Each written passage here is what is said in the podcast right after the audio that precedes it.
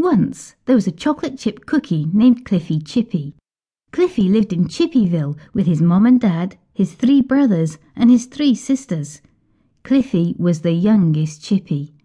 Everyone who lived in Chippyville was a chocolate chip cookie, except Cliffy's dog, Rockwell.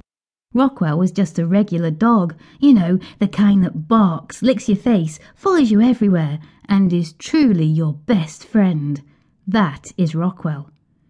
Instead of being happy, Cliffy was always sad. Cliffy didn't laugh or smile like the other chippies. Cliffy never played with the other chippies during school or even after school. Never. After school, Cliffy would go straight home and play in his own yard. When it rained, he stayed inside all by himself.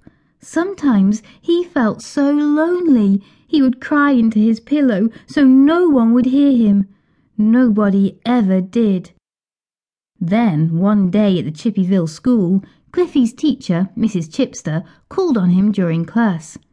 Cliffy Chippy, will you please read page 30 to the class?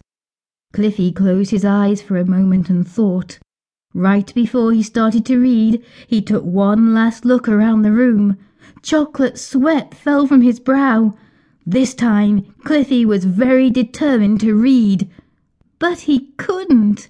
He froze, and when he opened up his mouth, the words just wouldn't come out. From the corner of Cliffy's eye, he could see the other chippies giggling. Once again, Cliffy was embarrassed.